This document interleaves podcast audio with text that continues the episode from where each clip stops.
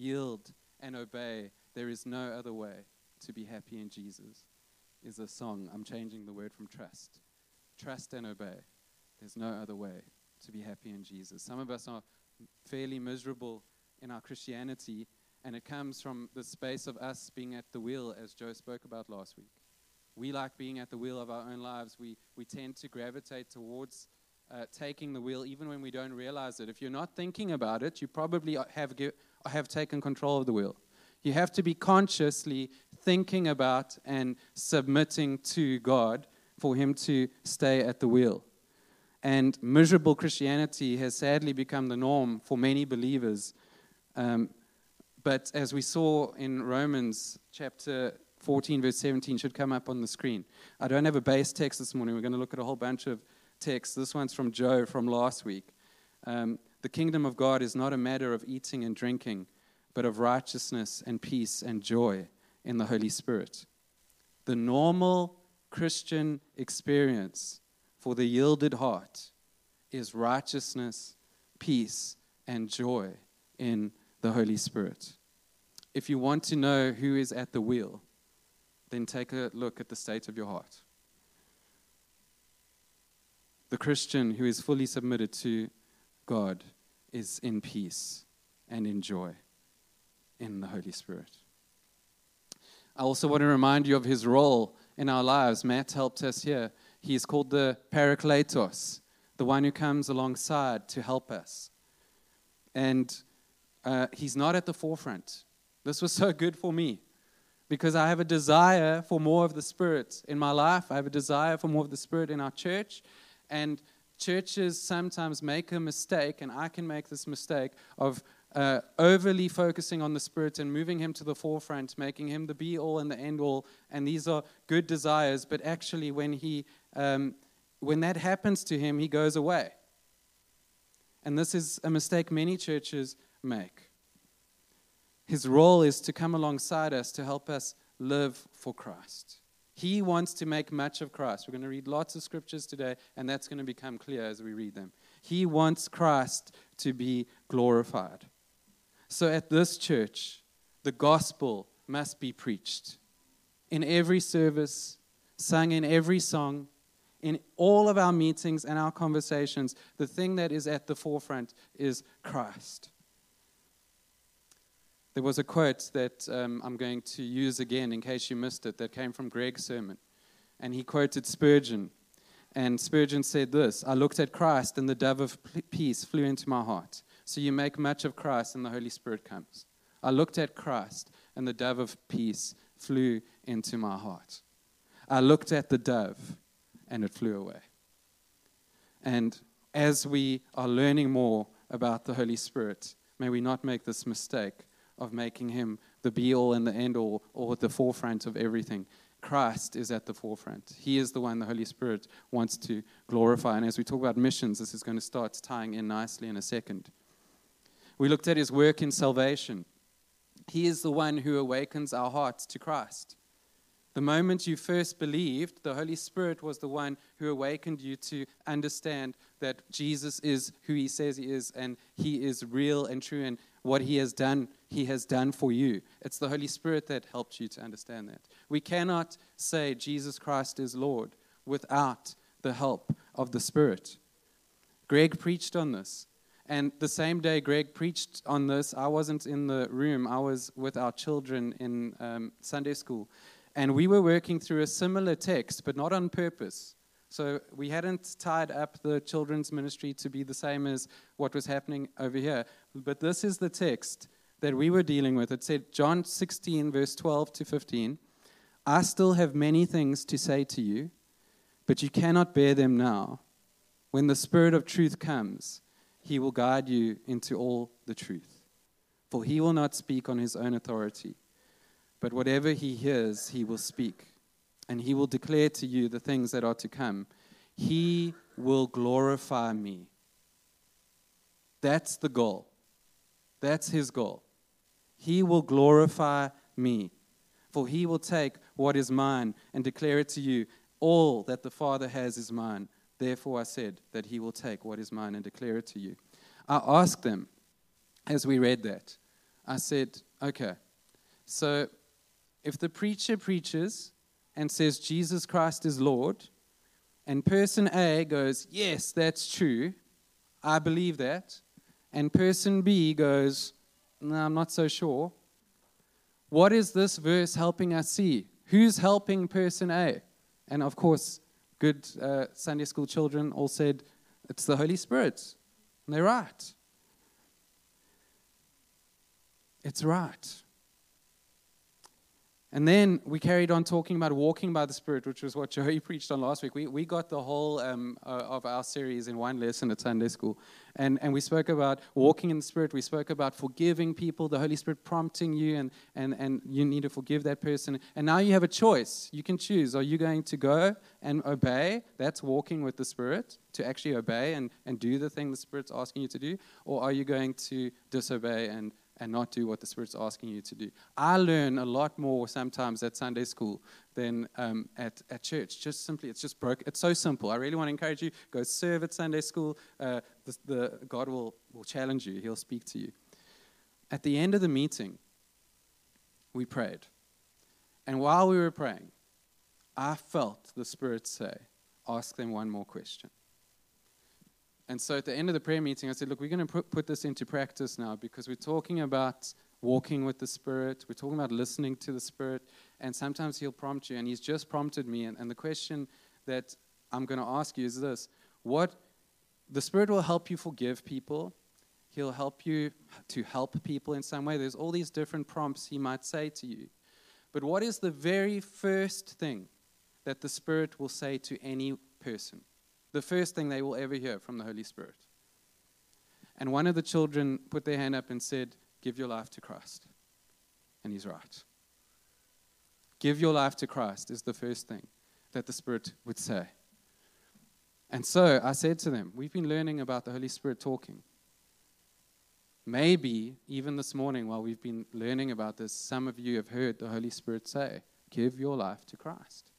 Is there anyone here who wants to do that? I don't usually do these kinds of um, uh, altar calls, but I was trying to be obedient to what I felt the Spirit was saying. And three children gave their lives to Christ that morning because they felt the Spirit say to them, Give your life to Christ. Praise God. That's what He does. He comes, He speaks, and He glorifies Christ. And the very first thing He'll do, He's done it for many of you. And for some of you, my prayer this morning, even as we talk about missions, that might be the first thing He says to you today. Give your life to Christ. If you've never surrendered your life to Christ, the first thing the Spirit will say to you is to do that. So there's so much I could touch on, but I'm going to lose all my sermon time doing that. We, we spoke about uh, his work at salvation, continuing in sanctification throughout our lives. And along the way, there's going to be special infillings, but we can't control them. So we pray for them, we ask for them. It's good to have your heart hungry and open and wanting them, but it is up to God when He gives them. It's according to His sovereign answer. And so it's actually quite freeing to just pray and wait because it's up to God. You can't make that happen. But the second thing that happens, which we can have some influence over, is a daily filling because we can ask for that. And actually, there should be an expectation in your heart that the Holy Spirit will answer that prayer as you surrender yourself daily, as you yield daily to Him, as you ask for Him to daily fill you, that He will come and do that because that's how He helps us live our lives for Christ. We must be continuously filled with the Spirit, or else we achieve little. We will be drained, fruitless. Some of you know, I know, we know what it feels like to minister in our own strength. But the yielded and obedient heart will be daily filled and empowered by the Spirit for acts of service and missional activity. This person, God in us, faithful at salvation, faithful in sanctification, giving us special infillings in key moments, daily fillings in all moments, helping us move the mission of Christ forward because he wants Christ to be glorified. This all sets a wonderful pl- platform for his work in mission.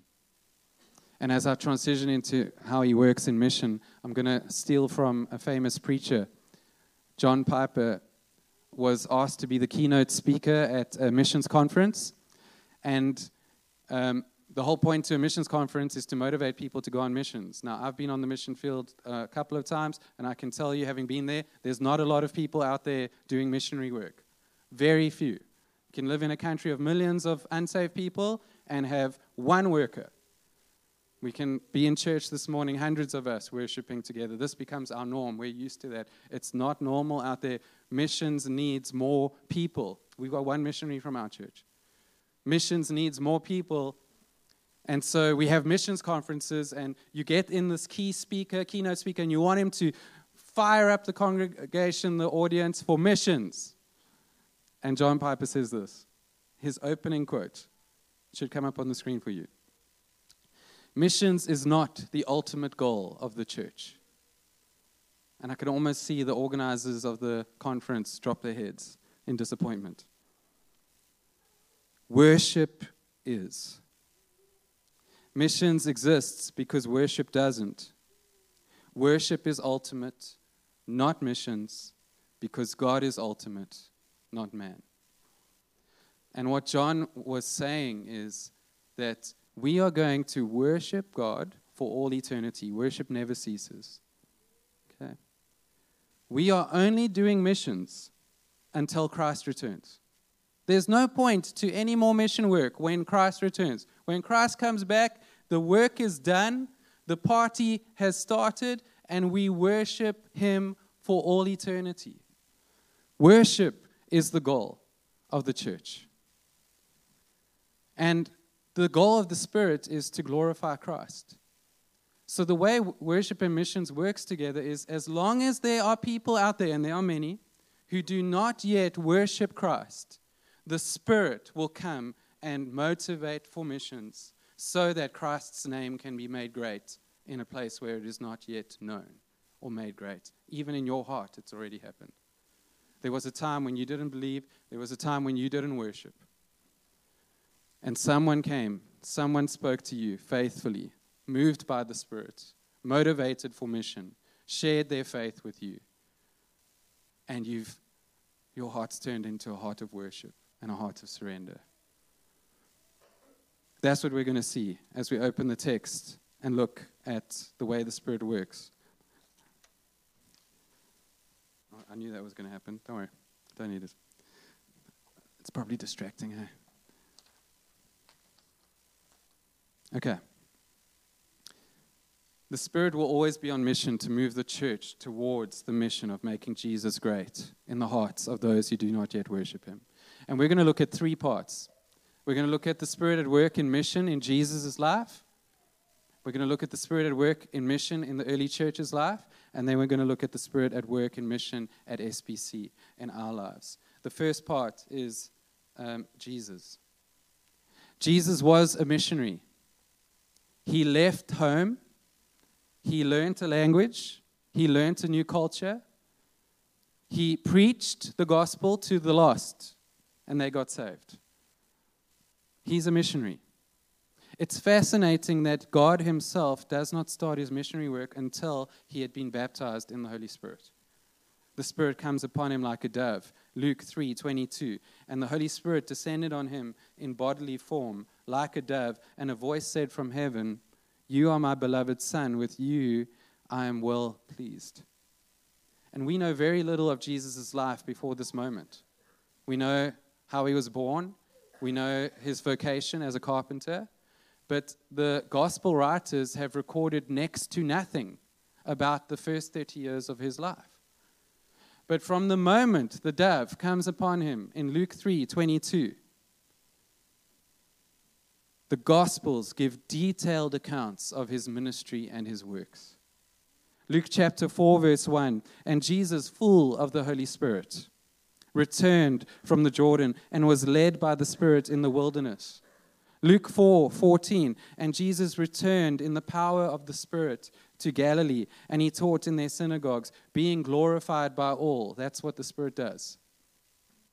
The Spirit's with him, The Spirit's using him as he ministers, and he ends up being glorified by all.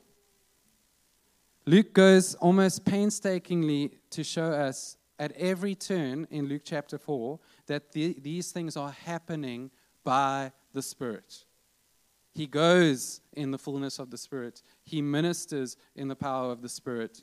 Where he goes is led by the Spirit. What he does is done in the power of the Spirit. And what did he teach? It says he taught in the synagogues. Well, Luke 4 16 to 21 helps us. It explains exactly what he would teach when he would come in.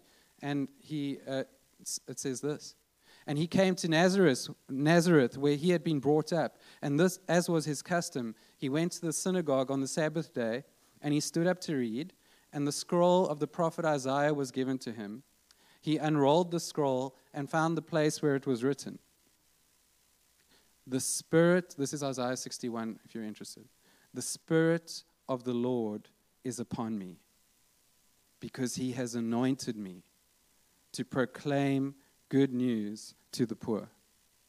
He has sent me to proclaim liberty to the captives and recovering of sight to the blind, to set at liberty those who are oppressed, to proclaim the year of the Lord's favor. And he rolled up the scroll and gave it back to the attendant and sat down and the eyes of all in the synagogue were fixed on him. And he began to say to them, Today the scripture has been fulfilled in your hearing. He is teaching them from the very beginning that everything he does is the Spirit on him, anointing him for mission, to proclaim the gospel, to fulfill his mission. The Spirit sends him, he says. The Spirit of the Lord is upon me. He has an why? Because he has anointed me to proclaim good news to the poor. He has sent me to proclaim liberty to the captives and recovery of sight to the blind.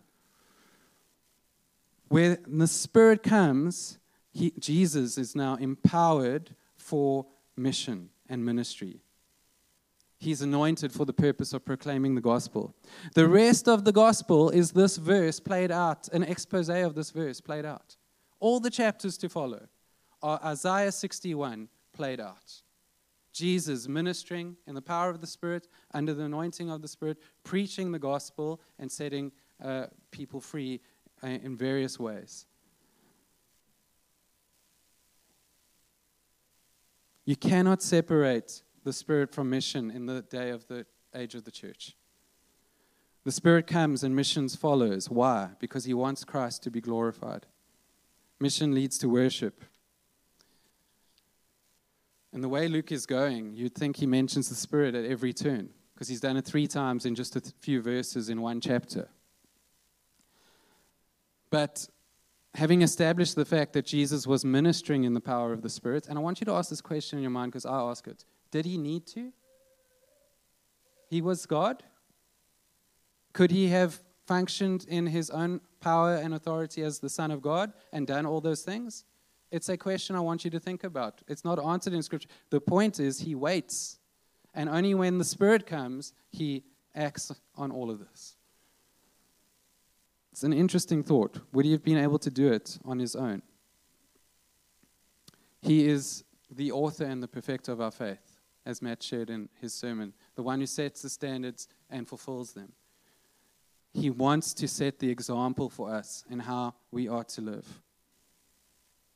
Having established the fact that Jesus was ministering in the power of the Spirit, Luke doesn't mention Jesus and uh, being filled with the Spirit or uh, uh, functioning in the power of the Spirit again until uh, Luke chapter 10, six chapters later. And let's see what's going on. In Luke chapter 10, verse 21, Jesus says, in that same hour, sorry, Luke's writing, in that same hour, he rejoiced in the Holy Spirit and said, I thank you, Father, Lord of heaven and earth, that you have hidden these things from the wise and understanding and revealed them to little children. Yes, Father, for such was your gracious will. The context of Jesus suddenly having a, a, worshipful moment in the Holy Spirit, rejoicing in the Holy Spirit, the context is quite interesting. It is off the back of a mission trip. He has just sent out the 72. They have gone. It doesn't say that they're filled with the Spirit, by the way. I want you to look for that. We don't hear anyone else being filled with the Spirit until Acts. But they, Jesus commissions them. He says, Go out two by two and uh, preach. And then they do perform some signs and wonders. The demons uh, uh, submit to them. And they come back and they tell Jesus about the successful mission trip where they've gone and preached the gospel, and even the demons have submitted to them. And it's off the back of that that in the Holy Spirit, Jesus rejoices.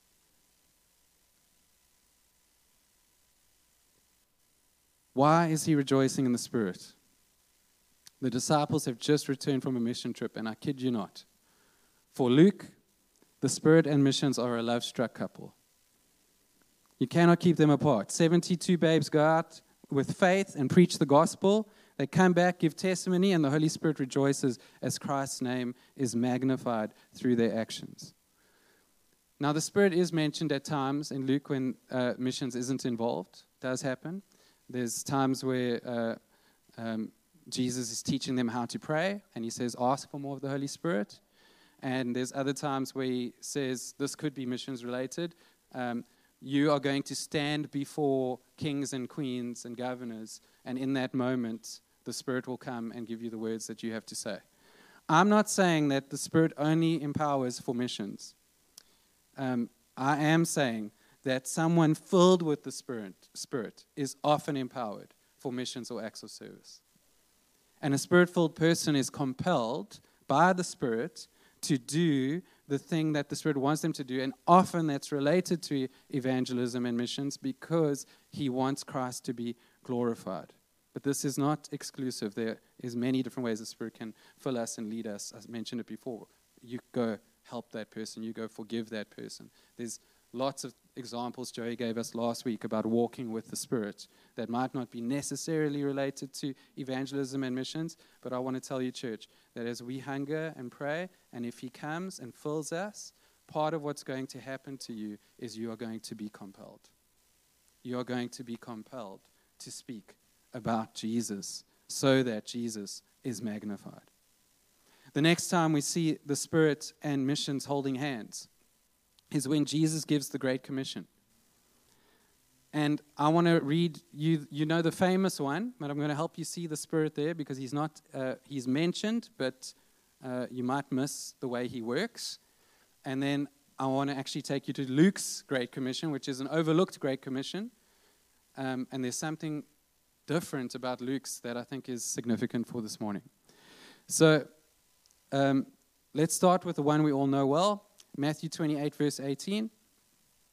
And Jesus came and said to them, All authority in heaven and on earth has been given to me. Go therefore and make disciples of all nations. Mission. Baptizing them in the name of the Father and of the Son and of the Holy Spirit. So he's mentioned by name there.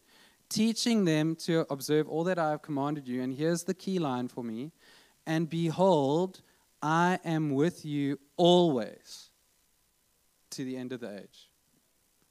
In what way is Jesus with us always to the end of the age?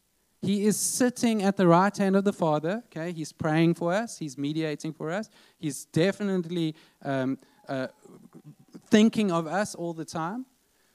But when he says, I am with you always, that is surely the Spirit of Jesus. That is the Holy Spirit's one of his names. The Spirit of Jesus living inside of the believer always. Missions. The Spirit is with you always. When you go to Lesotho uh, next month, we've got about 16 men coming to Lesotho. Men, when you go to Lesotho next month, we can feel a little bit insecure, and I do too, in our own abilities, and that's fine. That causes us to depend on Christ, and we pray, and you can have confidence in this. As you go and speak, the Spirit is with you. He has promised that. As you do mission, and it doesn't have to be in a Lesotho trip, it can be in your workplace. As you go, Jesus is saying, He is with you always. And it's the Spirit's job to magnify Christ in people's hearts. You can't do that. That's what Greg said. We speak, and people hear, and then the Spirit takes it to the heart. And He will. And not every heart is going to surrender, but the Spirit will take the gospel into the hearts of people because that's His job. The gospel must be preached until Jesus returns. We never get to the end of that job. When we get to the end of that job, Jesus is coming back. He hasn't come back yet. That job still exists. By the way, this is a mirror image of the Isaiah 61 verse I read earlier. Jesus' own commissioning, his own waiting, and the Spirit coming upon him, and go, preach the gospel. Now Jesus is commissioning the church and saying, in the same way that the Spirit was with me and helped me, the Spirit is with you and will help you. Praise the Lord that we are not on our own. What about Luke? The, the forgotten commission. Luke 24, 45 to 49. Then he opened their minds to understand the scriptures and said to them, Thus it is written that the Christ should suffer and on the third day rise from the dead, and that repentance for the forgiveness of sins should be proclaimed in his name to all nations, beginning from Jerusalem. You are witnesses of these things, and behold, I am sending the promise of my Father upon you. But stay in the city until you are clothed with power from on high. There is not a delivery of the call to do missions without the support of the promise that the Spirit is coming to help. But what's interesting I said there's something different in these two commissions.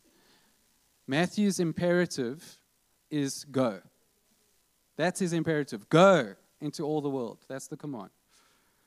Luke's imperative is the opposite. Did you see that? It's stay. He doesn't say go anywhere. In fact, he says stay. You are witnesses of these things, and behold, I'm sending the promise of my Father upon you, but stay in the city until you are clothed with power from on high. Just as Jesus waited for the Spirit to come before beginning his mission, so the disciples must wait until they are clothed with power from on high, and then the gospel must be proclaimed in all nations, beginning with Jerusalem. Luke's commission is often overlooked, but it might sound familiar to you because it's quite similar to the popular verse in Acts 1, verse 8. But you will receive power when the Holy Spirit has come upon you, and you will be my witnesses in Jerusalem and in all Judea and Samaria and to the ends of the earth. The Spirit comes and missions follows. The spirit filled church will be passionate about the mission of making Jesus great in all the earth. This was the last thing Jesus said before he ascended into heaven. The last thing he said before he went up to heaven. The last thing he said to us. You should remember the last thing someone important in your life says to you is the Holy Spirit's going to come, and when he comes, he will uh, empower you to be witnesses in all nations. That's what Jesus says. And then he goes up into the sky, and they're standing there amazed at what they've seen, and an angel's next to them, and the angel says, the same way you saw him go up, you're going to see him come back. And that's important because we have a starting point and an ending point of an age. The starting point is the ascension, the ending point is the return. And everything that happens in between those two bookmarks, bookends, is Acts 1, verse 8 a church set on fire by the Holy Spirit for the preaching of the gospel to all nations, so that everyone who is meant to come home and believe will be saved. And then he returns. This is where we are. This is what we're living in. 2,000 years later, we have no idea how much longer it's got to go. It could be one day, it could be another 2,000 years. But the point being is, we are right smack bang in this age where Jesus has given us a command and he will come back. And the thing we do in between is Acts 1, verse 8. Be filled with the Holy Spirit and be my witnesses. Jerusalem, Judea, Samaria, and to the ends of the earth. I want to move on to the Spirit and the church, early church in mission. They didn't have to wait long when Jesus said wait, they didn't sit around waiting for long. In Acts chapter 2, the Spirit comes. And with Jesus, he comes like a dove. But I'm so glad Joey last week, when he spoke about the Spirit, he said he's not this um, sensitive. Uh, he is sensitive, but he's not like this person that we've got to be so worried about in the corner. He's omnipotent, all powerful as well. He can take care of himself. And he sometimes comes in a completely different way. He comes in Acts chapter 2 to the church, Jesus like a dove. To the church, he comes like a rushing wind, tongues of fire, and the building shakes. That's how he comes. And I was speaking to someone this last week, and he was telling me about a prayer meeting he was in um, uh, in the 80s. And he said they were praying, they were praying a long time, worshiping as they're praying, and a bomb went off right outside the, the wall. And it shook the building, and parts of the wall started flying off during the middle of the prayer meeting. And he, they got this on video, and the, the guitar player is strumming. Acts chapter, you know, the Lord is moving. Acts chapter 2 is happening all over again. We're praying, and here he's filled this place. Bomb went off on the outside. whether it's there's a, a shaking uh, that we get to experience, I think that's pretty rare, although I w- would like to believe it hasn't happened just the one time. But the point being is that the Spirit comes. It's a promise, and so it happens. It comes. And listen to this. I love this. Acts chapter 2, verse 4 says, And they were all filled with the Holy Spirit. I want you to think about even this morning. Think about there's probably 130 of us in here. And you know your own story. You know how you came here. You know how ready you were to receive from God when you came here. What are the chances of all 130 of us being in a place where we can receive the Holy Spirit if He wants to do something and our hearts all being ready and warmed and surrendered to that? I would say fairly low. I'm hoping that as I preach, that the Spirit comes and helps and He touches your hearts, and, and I can draw some of you into a readiness to give your life to Him and respond to Him. But the reality is, a lot of us been through a lot, and there's a whole bunch of things going on in your minds right now. And it would have been the same on this morning for the 150 people that had gathered together there. And it didn't matter who had kicked the dog or who had sinned in whatever way, all of them were filled with the Holy Spirit. The promise had come. How long before mission happens? Not long at all. It's the same meeting, and Peter preaches the gospel. 3,000 souls repent. They start worshiping Jesus. They start meeting regularly to uh, pray and to listen to the teaching of the apostles, and the church is born. The Spirit comes, missions follows. By Acts chapter 4, they had already started turning the world upside down. And I want to say to you, guys, we are not here just to uh, dra- uh, jump and dance to the beat that the world's uh, sending out and play along and keep everyone happy. When I went to Oman for missions, they kicked me out because they said, You've come here to cause trouble. And they were right. They were right. Well done. I did not come to just sit and play num- by numbers and collect a paycheck and go to church on the Sunday and live my own Christian life. I came to turn the world upside down. And the church on fire by the Spirit had already started doing that by Acts chapter 4. The church had now grown to 5,000 men. Acts chapter 2, you can follow this growth, it's amazing. Acts chapter 2, 3,000 souls, so lots of men, women, and children saved, 3,000 uh, church members. And by Acts chapter 4, it says 5,000 men. So we have no idea how many other thousands are added into that number, but there is exponential growth happening in the church quickly. And now they started turning the world upside down. The church has grown to 5,000 men. John and Peter are arrested and told to no longer preach the gospel by the ruling authorities. This is the first time the church is under persecution, and she is young.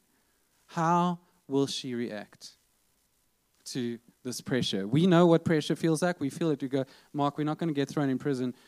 We're not getting, going to get thrown in prison yet, but you and I all feel the postmodern pressure of keep your faith to yourself. We feel it very strongly.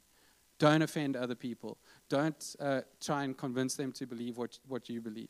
You know what it feels like to have a persecution pressure on you to keep the truth inside. They are getting it now for the first time. How are they going to react? Acts 4, verse 29. And now, Lord, look upon their threats and grant to your servants to continue to speak your word with all boldness. While you stretch out your hand to heal, and signs and wonders are performed through the name of your holy servant Jesus. And when they had prayed, the place in which they gathered together was shaken and they were all filled with the Holy Spirit. So it happens more than once to the same group of people. And continued to speak the word of God with boldness. That was their response. They were afraid. You don't pray for boldness unless you're afraid. If you're already bold, there's no, it's redundant to ask for boldness if you're bold. So when you're praying for boldness, you are saying, We are afraid, we are scared of the leaders of our movement being thrown into prison, right now being in prison, and we are under pressure. We're afraid, but we know what you said. You said that we must go into uh, uh, th- uh, throughout Jerusalem and Judea and Samaria and be your witnesses. And so we need to continue to speak about you. Where did the church ever get the idea when they read Acts that it was okay to just live the life? Everywhere you hear these guys talk about missions, they're not talking about we need to live good lives. They're saying we need to speak about Jesus. We need to speak boldly about what he's done for us. When Jesus says you are witnesses, a witness is useless if, it won't, if they won't speak.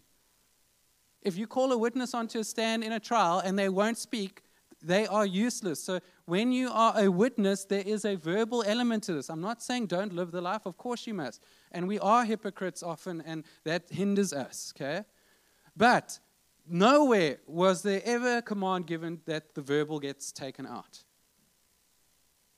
The church prays for boldness. We are afraid, Lord. They pray for boldness and they pray that they will continue to speak. And that is obedience. And when you're being obedient, what does the Spirit do? He comes Whew. powerfully. And they are emboldened and obedient and able to continue preaching.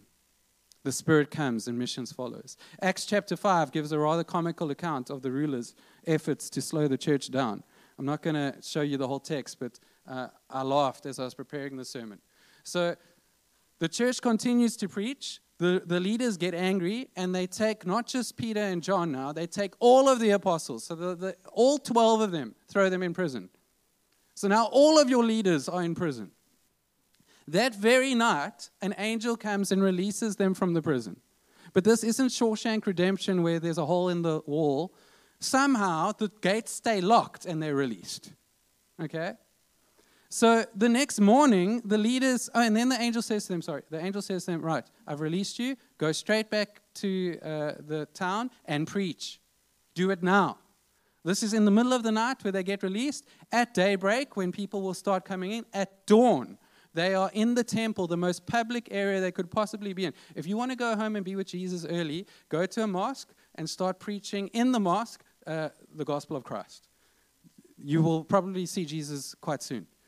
Um, they are, they've been thrown in prison that night. They come out, and the very next morning they go into the main public area and preach because that's what the angel told them to do.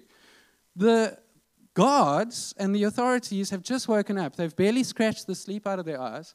They are now, they don't know that the apostles are preaching out in the temple. They go to the prison to find them, and it says they stand there perplexed. Because God could have just left the prison doors open and then you could have thought lots of things, but He wanted them to. He, I can almost feel Him having a little poke at them. He wants them to stand there all confused, looking at this locked cell and everyone out. And there's no poster on the wall with the hole in, in the wall that they've gotten out. How the heck did everyone get out of these cells? And where are they? And while they are standing there looking perplexed, someone comes and says, Those guys you just threw into the cells yesterday, they're standing in the temple preaching Christ right now. The audacity Some of you, as parents, can relate to this. You know, kids, when you discipline them, you think you've disciplined them hard, and they will do the very thing you've just disciplined in front of your face. They won't even hide, they won't even do it like, like behind your back. The, the lack of respect sometimes is incredible. And that's what's happening here. You threw us in prison. It isn't even daybreak, and we are carrying on doing the very thing you threw us in prison for. Now I'll catch them up. We'll catch up with them. Acts chapter 5, 27 to 32. And when they had brought them, they set them before the council, and the high priest questioned them, saying, We strictly charged you not to teach in this name. Yet, here you have, and I want you to listen to this because this is our church, this is our motto, this is our vision, our mission. I think it comes from here. Matt can correct me if I'm wrong. You have filled Jerusalem with your teaching.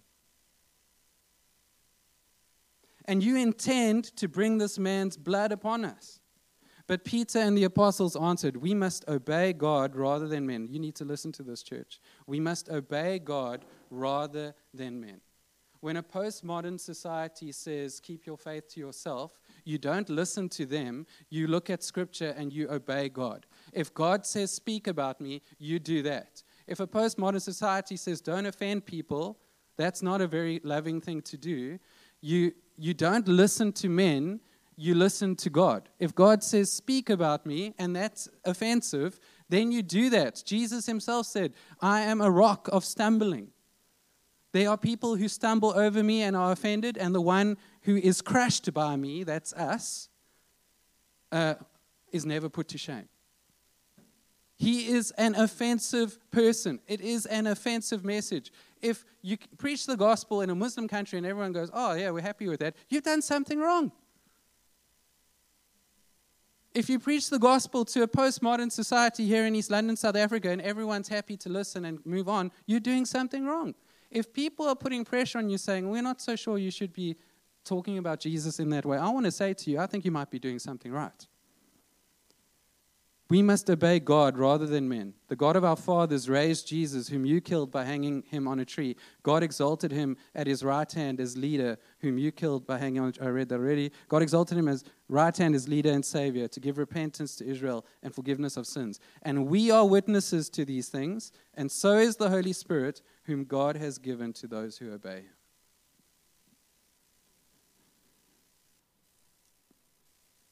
Oh, that we would be scolded in our day for filling the city of East London with the teachings of Jesus Christ.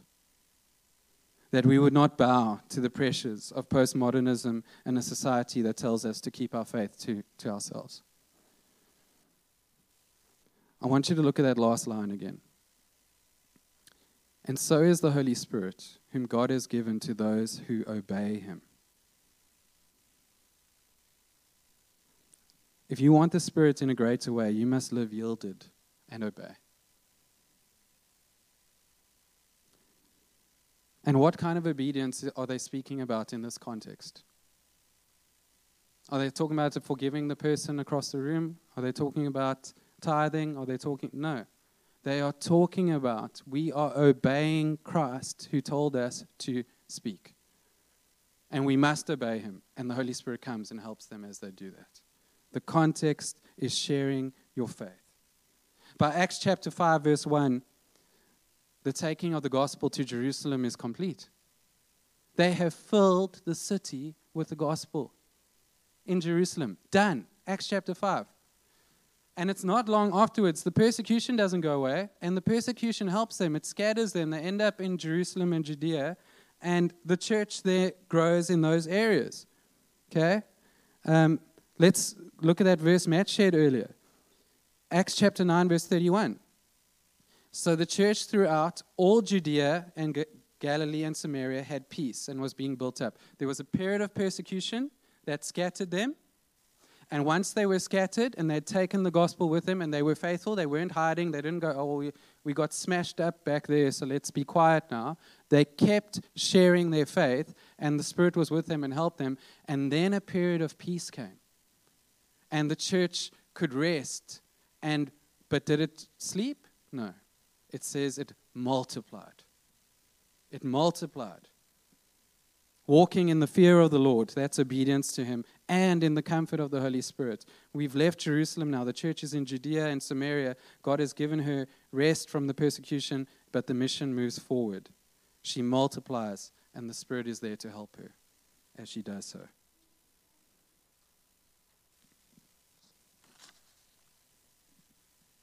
That's phase two. Phase one and phase two are quite easy to finish because the geographical area is small.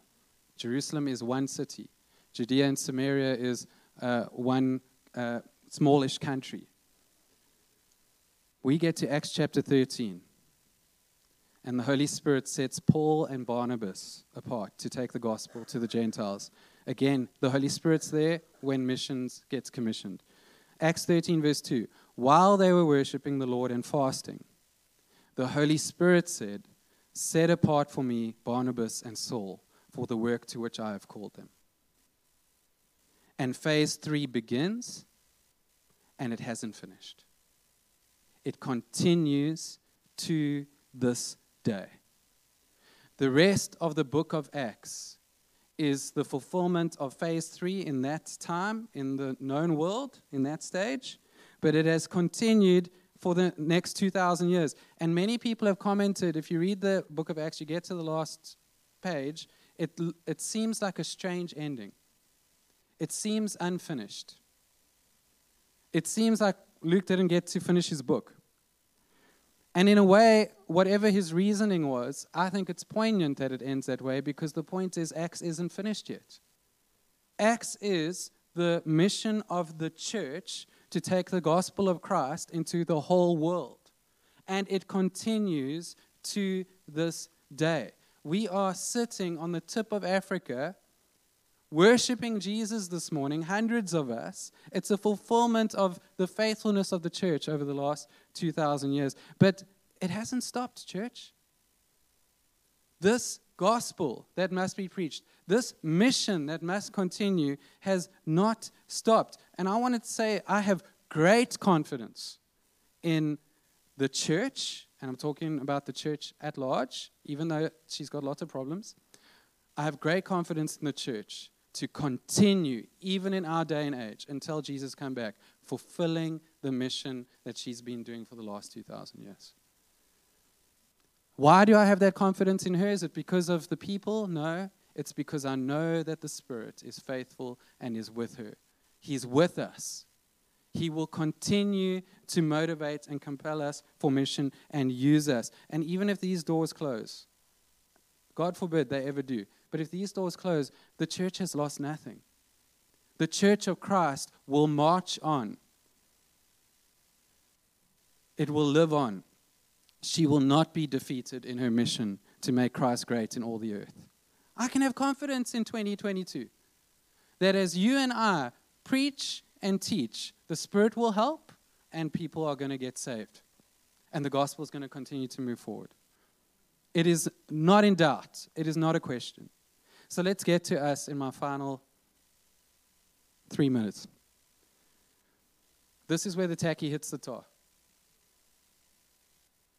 I did a, a little analysis of our church, and before you think, oh man, he's going to like make us feel really guilty right now, um, I want to encourage you. I think there's a lot of wonderful things happening here. I thought about our prayer life. Now, in none of these am I saying we've arrived. We've got to grow. But let's sometimes it's helpful to look at where we've grown. We are an increasingly praying church. What do you mean, Mark?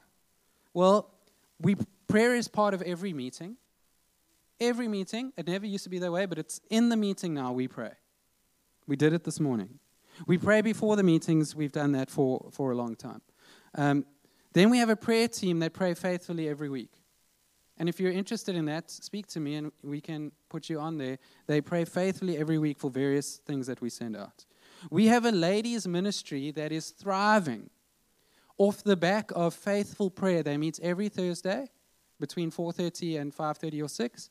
And that prayer meeting started in October last year. It's continuing to this day. Uh, maybe it's going to end sometime. I don't know. It'll be lovely if we keep going for the next 50 years and they talk about this group of faithful ladies that started praying for the ladies' ministry at SBC in 2021, October. Who knows what God's going to do with it? But did you know that? ladies that enjoy the ministry on a Saturday once a month, there's a group of faithful ladies praying for you every week. It challenges me. We've got a Saturday prayer meeting, two hours. I went there two weeks ago. It was invigorating. I've sometimes been in prayer meetings that lasted five minutes that weren't invigorating, so I think we can all relate to stuff like that. But I've been in a prayer meeting at our church recently that lasted two hours that invigorated me. That's been happening for the last six uh, or so weeks. When I consider prayer in our church, this is besides the prayer that's happening in small group meetings and personal prayer, like, I see us as an increasingly praying church, and that encourages me. With regards to God's word, I think uh, we're doing well.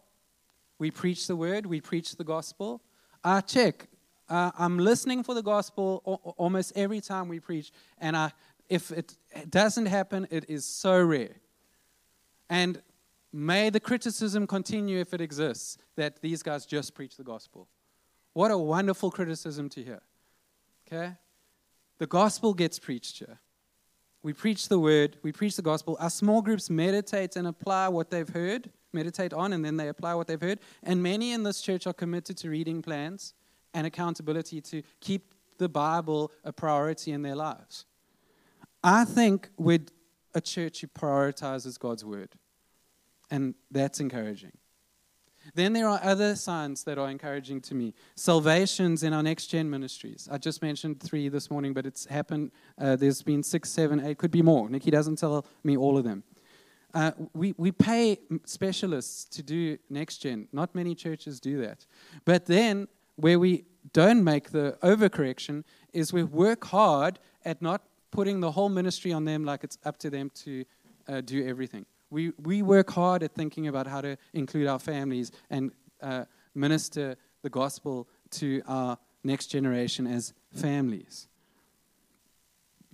We have a children's church and a youth, but we're not prepared to just keep them separate. We work hard at being one church, which is why during worship, the worship team don't always like the, the noisy clanging out there, but we value that because it's participation from every generation in our church service, which we are fighting for.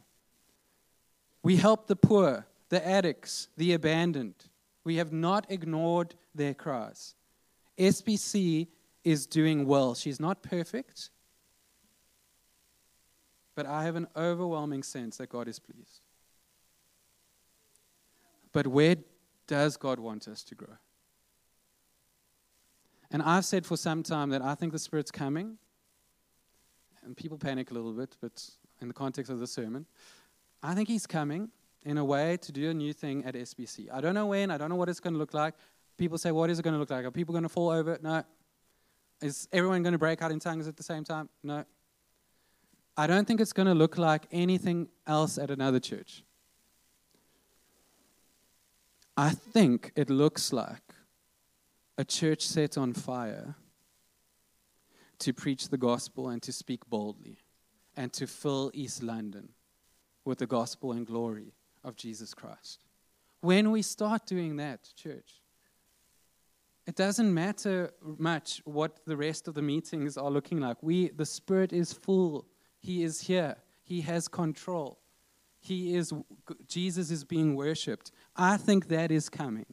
We are all filled all filled with the Spirit for the purpose of participating in the mission of making Jesus' name great together. So, in application, do you need to wait for a special outpouring before you can start?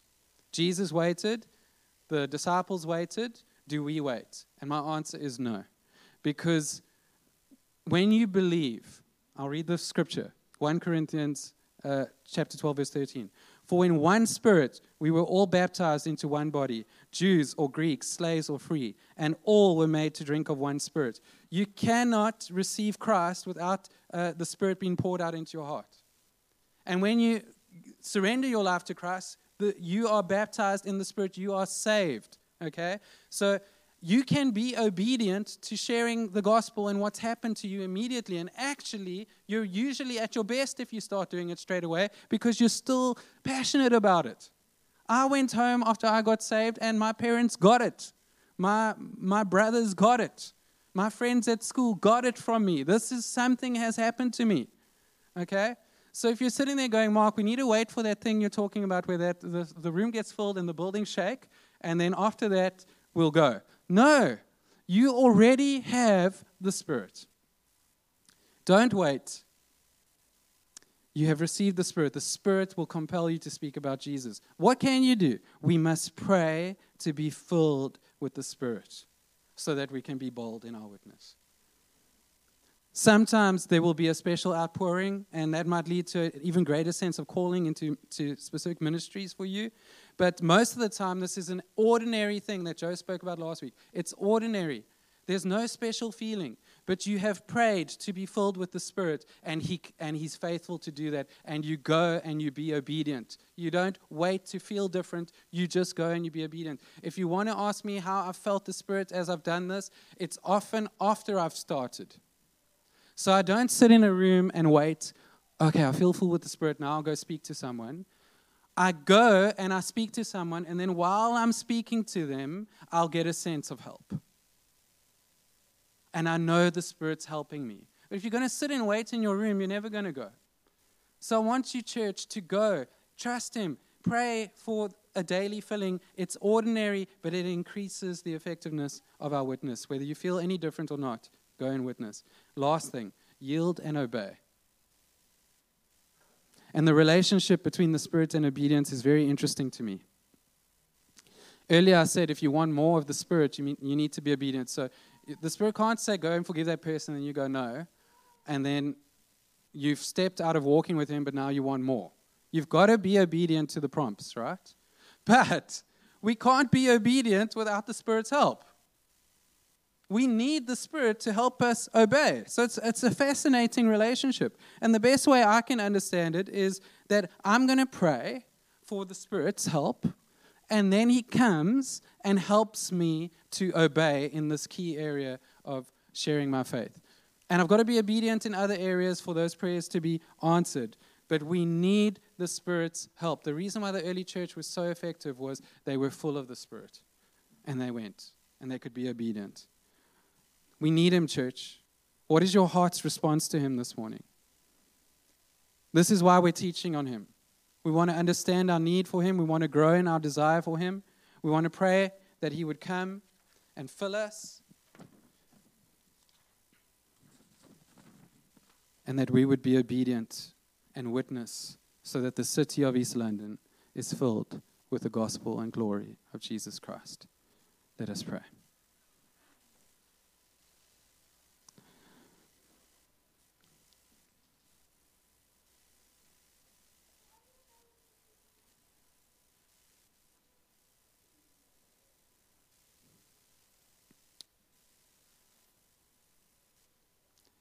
Church, it's important to respond to the Lord if He's speaking to you.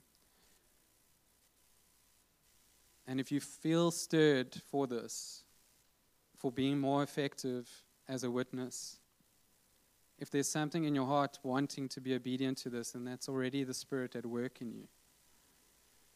And I'm going to ask you to open up your hands in an act of surrender, visualizing yielding so your hands can't be on the wheel if they're open. And say to the Lord in your heart, I'm yielding to you. I want you to have control. I need your help to be obedient. I want you to fill me with your spirit. I believe you still care about glorifying Christ and the lost being saved. And I'm here, and you can use me. Help me be a witness to you. Lord, as you see hearts, we just see the outside. I pray, would you come now by your Spirit and fill every heart that is uh, surrendering to you? Fill every uh, person that is uh, seeking to be obedient in this area. And Lord, we are praying for a great boldness to do what the early church did, not just to live our lives well, but to speak uh, boldly about Jesus. We know there's people around us, Lord, who don't know yet. Lord, help us overcome the pressure of our society, the fear of our times, and help us be faithful to your word. And thank you, Lord, that you have sent your Spirit to be with us. And it's His job to take what we say and move it into people's hearts and save them. Let the name of Jesus Christ be glorified in East London. In Jesus' name, amen. Thank you, church. I've gone over time.